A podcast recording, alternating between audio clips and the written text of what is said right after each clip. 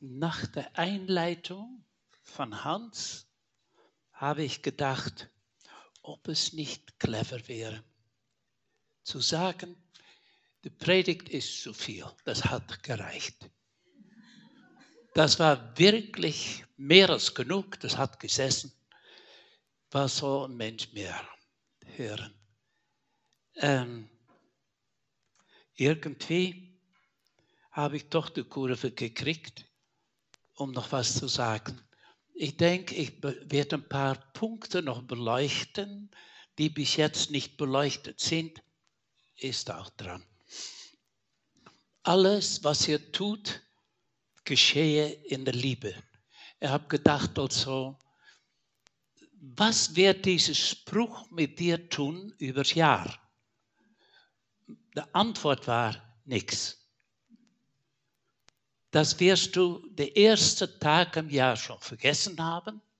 Und das war dann der Jahresspruch. Es ist auch so allgemein, dass man sich nur wundert, was man da sagen soll. Äh, werde besser oder sowas. Wäre auch ein guter Spruch fürs Jahr. Ähm, die zweite Sache, wo ich überlegt habe, ist, es kommt aus dem Korintherbrief und es ist eigentlich eine Zusammenfassung von dem, was alles in der Korinther-Gemeinde so los war. Und in diesem Brief fängt dann Paulus an zu erzählen, was dort alles schief war. Das war eine Reihe. Da kann man noch froh sein, dass man in Stadtlicht ist und nicht in Korinthen. Allerlei Kleingruppen, die miteinander gestritten haben. Und ich bin so dankbar, dass über wichtige Fragen, Gemeindeänderung äh, und andere heikle Fragen, die wir die letzte Zeit durchgesprochen haben als Gemeinde, dass es nicht geplatzt ist und dass es in Liebe alles gemacht äh, und getan worden ist. Wir haben Sitzungen gehabt, wo in Liebe gesprochen worden ist. Da habe ich gedacht, Mensch, schau dir das an. Ich bin sehr dankbar, in der Gemeinde zu sein. Und dann äh, kann so ein Thema sehr locker das Zentrum werden, was dann so wichtig ist, zum Beispiel von der Tulpenkasse umzusiedeln hier in dieses Gebäude. Ja? Was das schon äh, bedeuten kann, dann sieht man, wie wichtig so eine blöde Sache ist, wo man sich trifft. Was in sich nur eine Nebensache in der Gemeinde ist. Jesus ist das Zentrum.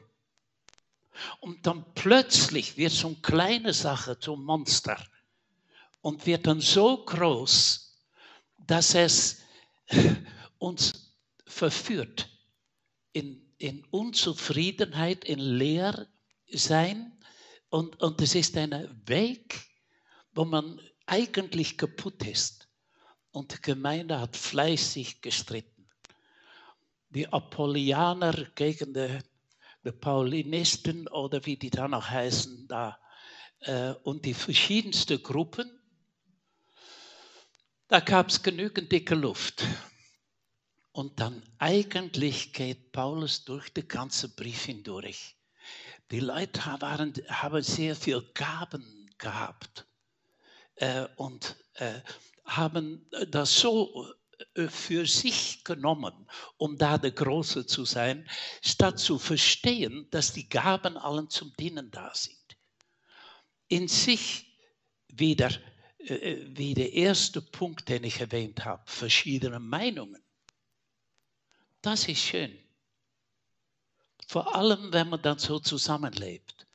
Diese Gaben in sich wunderschön, wenn das alles ist, um diesen Gemeinschaft zu dienen. Unwahrscheinlich schön. Wäre es nicht schön, wenn wir jemand hätten, der die Gabe der Heilung hat? Das steht auch dazwischen. das könnte was sein, dann könnte es sein, dass manche Leute viel ein einfacher Weg haben zum Leben. Wäre das nicht was? Und vielleicht bist du es. Um diese Offenheit für Gaben, die da stehen. Hans hat die Gabe des Dienens, hat er schon mal gesagt. Na, das ist doch nicht, wirklich nicht besonders. Aber für mich ist er ein Beispiel geworden im Dienen, dass ich eine Gänsehaut kriege. Ganz ehrlich gesagt. Zu ihm kann man kommen. Ist das nicht unwahrscheinlich, wenn jemand seine Gabe entdeckt und dass diese Gabe dann nicht gebraucht, um der Große zu sein, aber um zu dienen? Ähm, äh, es gab viel Bewegung und viel, noch viel mehr Spannung in der Gemeinde. Nun, eine Gemeinde, die so mitten in dieser Welt steht und so viel Spannung in sich hat, ist noch nicht unbedingt die größte Hilfe für diese Welt. Das könnt ihr euch vorstellen. Wir haben vorher gehört, dass die Liebe untereinander, an der Liebe untereinander wird die Welt erkennen, dass ihr meinen Jünger seid. Und äh, das findet man nicht in der Korinther-Gemeinde. Dieses Unterstreichen von Paulus für über die Liebe untereinander. Äh, interessanterweise, obwohl die Gemeinde so viele Probleme hatte, äh, ermutigt Paulus sie mit allem, was er hat. Und der erste Satz, mit dem er anfängt, ist schon so, dass er das unwahrscheinlich hohe Ziel, was Gott mit der Gemeinde vorhat, äh, unterstreicht. Zum Beispiel wie äh, in äh, 1. Korinther 1, Vers 2 steht, an die Gemeinde Gottes in Korinth, an alle, die durch die Verbindung mit Jesus Christus für Gott ausgesondert und zu seinem heiligen Volk berufen sind. Zu einem heiligen Volk berufen. Zu einem Volk. Gemeinde und Volk. Wir wissen, dass äh, im Vater unser wir beten, dein Reich komme. Ein Volk, wo er König ist und wir miteinander in Liebe leben. Und wir leben so in Liebe untereinander, dass wir ein Stadtlicht und ein Landeslicht und ein Weltlicht werden und sein dürfen. Und dazu sind wir berufen. Als ein heiliges Volk. Vielleicht denkt ihr, oh, es hört sich so unwahrscheinlich weit weg und so ungreifbar an. Vor allem, wenn man darüber nachdenkt, wie langsam und wie schwierig wir Änderungen erleben in unser Leben. Die meisten Sprüche und Aussagen und Versprechungen, den es so gibt in den letzten Tagen im Jahr, sind schon bald vergessen. Und, und irgendwie, äh, schau mal ein Jahr zurück, wie du warst und betrachte dich jetzt. Änderungen? Hat das Jahr was gebracht? Oder bist du in einen Trott hinein, wo egal was geschieht, bist du nicht aus der Ruhe zu kriegen? Was muss geschehen? Interessant, ich werde schon ein bisschen älter und äh, dann gibt es so einen letzten Tag. Und es ist unwahrscheinlich, wie Leute auf den letzten Tag von ihr Leben anfangen logisch zu denken. Und dann plötzlich kommt der Gedanke, ach, ich hätte mich doch mit so und so versöhnen sollen. So was von blöd. Dass man die Zeit durch die Finger rutschen lässt und mit allerlei Sachen sich abgibt und, und nicht in Bewegung kommt. Und man ist in diesen Maschinen drin und man lebt nur wie ein halber äh, Roboter und, und bist nicht mehr dem, der bestimmt. Und auch Gott ist es nicht, der bestimmt. Meine Lieben, es ist Wachstum, ist, ist schon eine sorgenerregende Geschichte, dass es nicht mehr stattfindet. Obwohl ich sagen muss, ich bin liebend gerne hier in der Gemeinde und erstaunt über so viel Liebe und Mitleben. Jedes Mal, wenn ich hier komme, äh, und, und ich bin oft nicht da wegen meiner Frau, die sehr krank ist, jedes Mal, wenn ich hier aufkreuze, bin ich so dankbar. Ja, es ist wirklich ermutigend äh, was ist. Aber dennoch glaube ich, dass hier der Schuh drückt. Dass das Ziel, was Gott uns gesetzt hat, ein Volk zu sein, wo Gott, Jesus König ist und er regiert und wir sind ein Volk, was mitten zwischen alle Krisen, die man in der Ukraine findet, die man in der Gazastreifen findet. Und es ist so kalt, so eiskalt, dass man eine Gänsehaut kriegen kann. Man fühlt sich wie im Mittelalter, was da so geschieht, an Leute umbringen. Es ist unfassbar. Und dann lesen wir in den letzten der Tagen, wird die Liebe unter den Menschen kalt werden. Und wir sitzen auf diesen Rutsche und wenn wir nicht aufpassen, dann rutschen wir mit.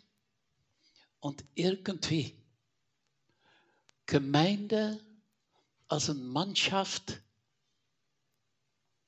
mit Nähe, mit Liebe, Leib Christi.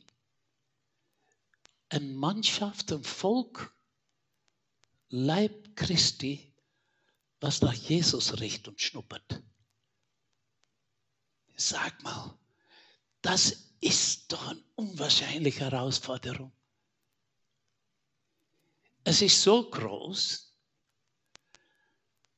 dass man in der Gefahr ist, nicht einmal anzufangen und es bald wieder zur Seite setzt um seine Ruhe wieder zu kriegen und den gleichen Weg weiterzugehen.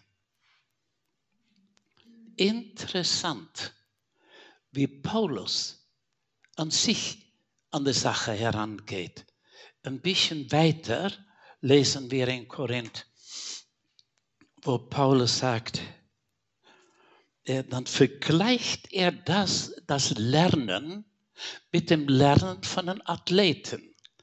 Und er sagt, jeder Athlet übt strenge Selbstdisziplin.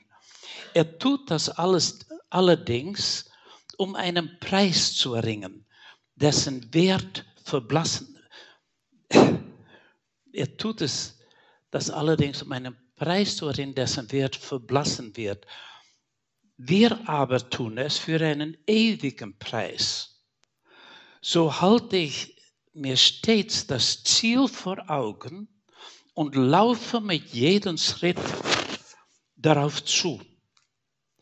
Ich kämpfe wie ein Boxer, aber nicht wie einer, der ins Leere schlägt. Mit der eisernen Disziplin eines Athleten bezwinge ich meinen Körper, damit er mir gehorcht.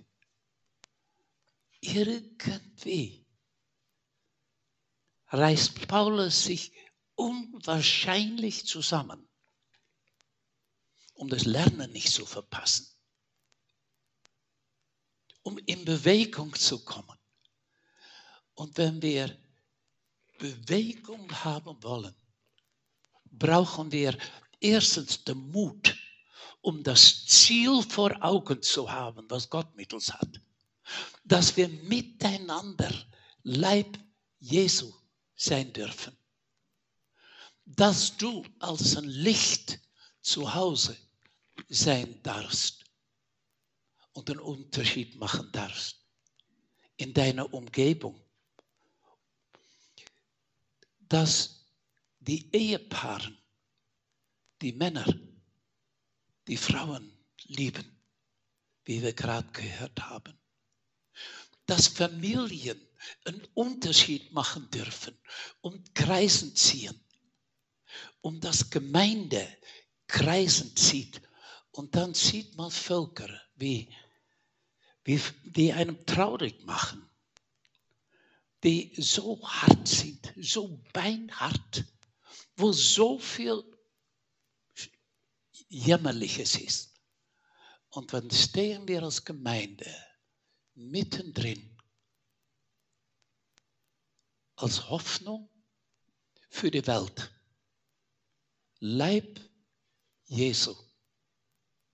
Und sie sehen es.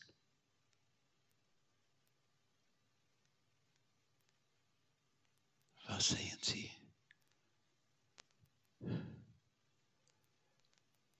Ich bin so dankbar, dass es schon so sichtbar manches los ist und dass wir spüren dürfen, dass es Liebe gibt.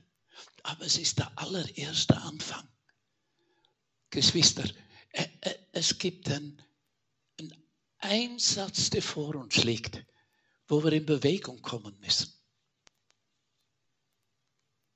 Ich habe vor, vor einer Woche, für anderthalb Wochen, einen schwierigen Brief geschrieben, um mich zu entschuldigen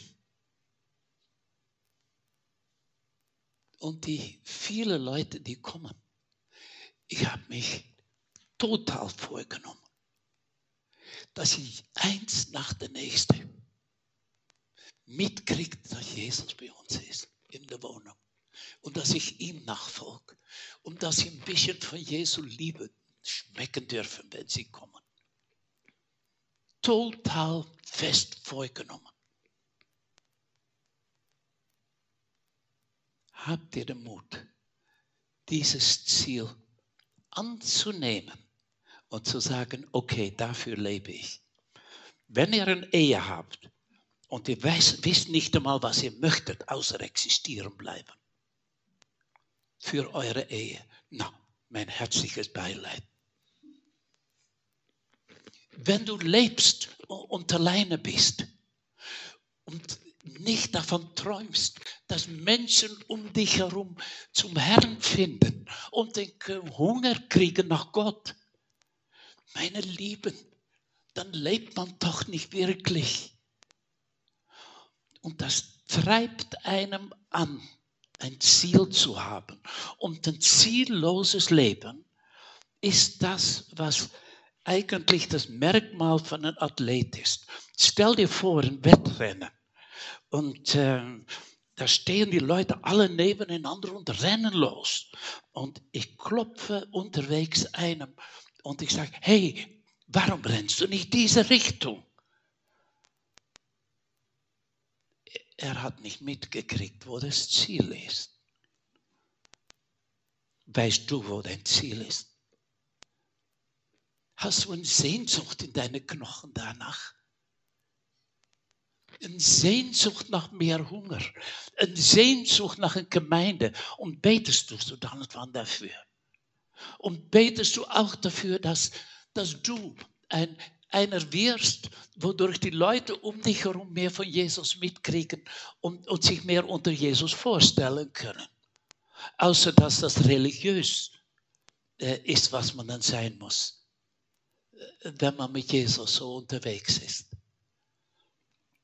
meine Lieben, ohne Ziel vor Augen, ohne Gottes Traum zu träumen, kann ich nur sagen, dann hast du einen ganz schönen Abstand. Äh, äh, das möchte man ein, Ehepaar, eine Ehe beschreiben, der kaputt ist. Okay, gut. Dann gibt es der eine, der träumt noch von dieses und tut das. Und der andere träumt von das und tut das. Und sie gehen in zwei verschiedene Richtungen. So würde ich eine kaputte Ehe umschreiben. Du, bist du auf der gleichen Wellenlänge wie Jesus und hast eine Sehnsucht danach? Das Schöne ist, den Korintherbrief zu lesen. Es stimmt eine dumme Geschichte nach der nächsten, was sie so alles hatten.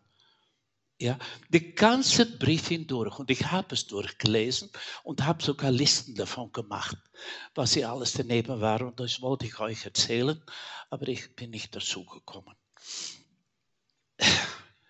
Meine Lieben, es ist so viel. Ja, was, was die hatten. Und mit so viel Liebe steckt, sagt Paulus ihnen dieses Ziel. Ihr seid berufen, zu sein, um sein Volk zu sein. Dazu seid ihr berufen. Und wenn ihr es nicht macht und nicht davon träumt und dann nicht drin lebt, naja, das ist eine andere Geschichte. Aber berufen dafür bist du für dieses hohe Ziel zu leben, für Gemeinde zu leben, für eine Ehe zu leben, die funktioniert, für Freunde zu leben, für, um, um ein Licht zu sein, um ein Salz zu sein.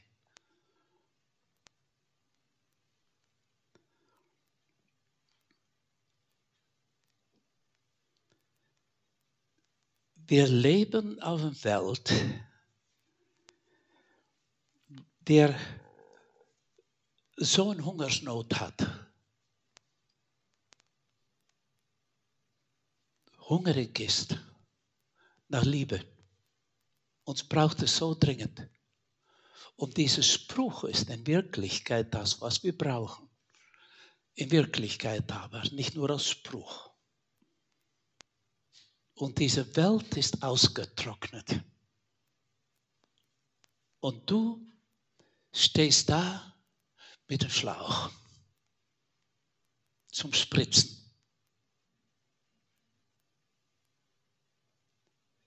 Wenn aber nichts rauskommt, wenn dann keine Liebe aus dem Ding rauskommt, was dann? Das allererste. Frag dich selbst, habe ich den Wasserhahn aufgedreht? Ja, wenn du mit dem Schlauch dastehst.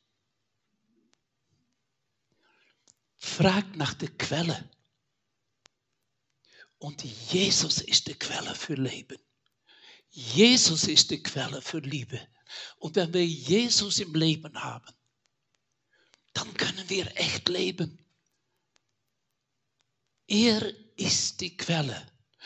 Und solange wir ihm nicht tief im Herzen kennen als die Quelle des Lebens, sind wir daneben. Ich habe hier von Johannes 7, Vers 37 geschrieben, wer da dürstet, der komme zu mir und trinke. Wer mich glaubt, von dessen Leib werden, wie die Schrift sagt, Ströme lebendiges Wasser fließen. Es geht darum, glaube ich an Jesus als die Quelle der Liebe. Wir sind, meisten hier sind gläubig und wissen, dass Jesus in ihnen ist. Weißt du es wirklich? Weißt du es wirklich, dass du dann voll Liebe steckst, weil er da ist? erlebst du und kennst du ihn als die Quelle für Liebe. Und tief im Herzen, im allertiefsten Herzen, in mein Leben, habe ich ihm diesen Platz gegeben und ich möchte auf ihn hören. Und meine Hände und, und mein Leben und mein Denken ihm zur Verfügung stellen, dass er es prägen kann. Ist er unsere Hoffnung? Ströme, lebendiges Wasser. Erwarte nicht auf der ersten Stelle Ströme vom Halleluja-Gefühl. Aber Liebe und kümmern um Leute und zeigen, wie er ist. Wenn wir in äh, Kapitel 13 von 1. Korinther schauen, lesen wir, was Liebe eigentlich ist. Kein Gewaltakt ist es auf der ersten Stelle, was wir brauchen, von jemand, der sein Leben gegeben hat in der Tuga für den Glauben oder hier in Stadtlicht. Mensch, wäre das nicht was? So ein Glaubensheld. Und dann ist der andere, hat dann anschließend sein ganzes Geld in die Mission gegeben. Mensch, das sind mir Leute. Nein, nein. Das allererste ist Liebe. Und Liebe hat mit Beziehungen zu tun. Es ist langmutig, sanftmütig. Liebe gibt niemandem auf. Hast du so eine ganze Reihe Leute über die Jahre, die du abgeschrieben hast, weil sie lästig sind, weil sie so wenig lernen und so wenig Gefühl in die Finger haben? Liebe gibt niemandem auf. Christ sein hat mit Liebe zu tun.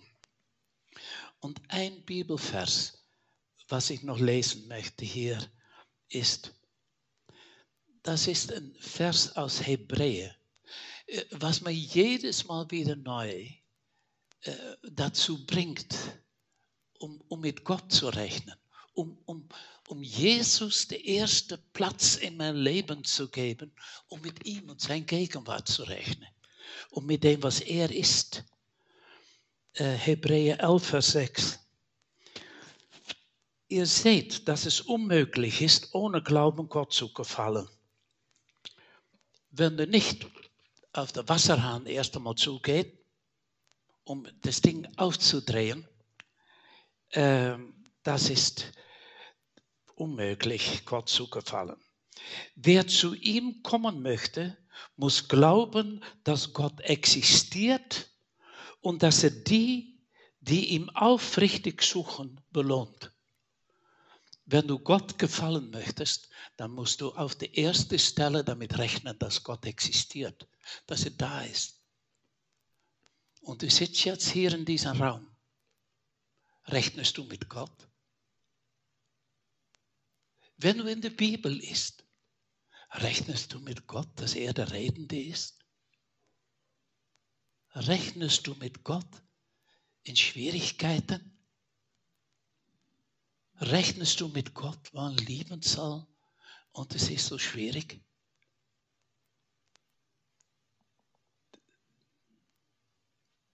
Der muss glauben, dass Gott existiert und dass er die, die ihm aufrichtig suchen, belohnt.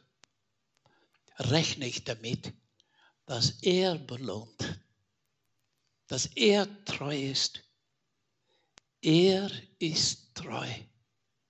Und auch wenn ich ein, mein Leben ausschaut wie die Korinther Gemeinde, ein Problem nach dem nächsten. Okay. Gott sagt, ich habe Volk. Und das seid ihr. Dazu bist du berufen. Menschen mit viel Durcheinander. Berufen, um sein Volk zu sein. Um mit ihm unterwegs zu sein. Und lass diesen Durcheinander dich dazu treiben, auf den Wasserhahn zu schauen, ob er offen ist. Mit der Quelle zu rechnen. Hier, Abschluss. Ein neues Jahr. Ein Packel Knetmasse zum Gestalten. Am Ende des Jahres wird es so ausschauen. Mit der Gestaltung wirst du in Bewegung kommen. Oder sieht das Packerl am Ende noch so aus? Vielleicht nicht einmal ausgepackt. Meine Lieben, wird er gestalten? Das Ziel annehmen. Ihr seid berufen zu sein Volk. Und wenn man das Vater unser betet, dein Reich komme dein Wille geschehe. Das heißt, ich bin bereit. Hier bin ich. Vater, danke. Danke, dass du der entgegenkommende Gott bist und dass du, du Versager nimmst und, und auch danke, dass du mich nicht links liegen lässt, weil ich noch so viel lernen muss. Danke. Danke, dass wir alle miteinander, alle miteinander, egal was, für, was hinter uns liegt, zu dir kommen dürfen. Danke, Vater, dass du mit offenen Armen dastehst und wir wollen uns in diese offenen Armen und in deine engste Nähe hineinfallen lassen. Danke. Danke, dass wir mit dir gehen dürfen. Und nimm du das Zögern weg, wenn noch jemand sich nicht traut. Danke, dass du die Leute von Korinth liebst inklusive Durcheinander. Und dass du an der Arbeit gehst, aufräumst und sorgst, dass Ordnung kommst. Vater, es ist gut, dein Kind zu sein und von dir getragen zu werden. Amen.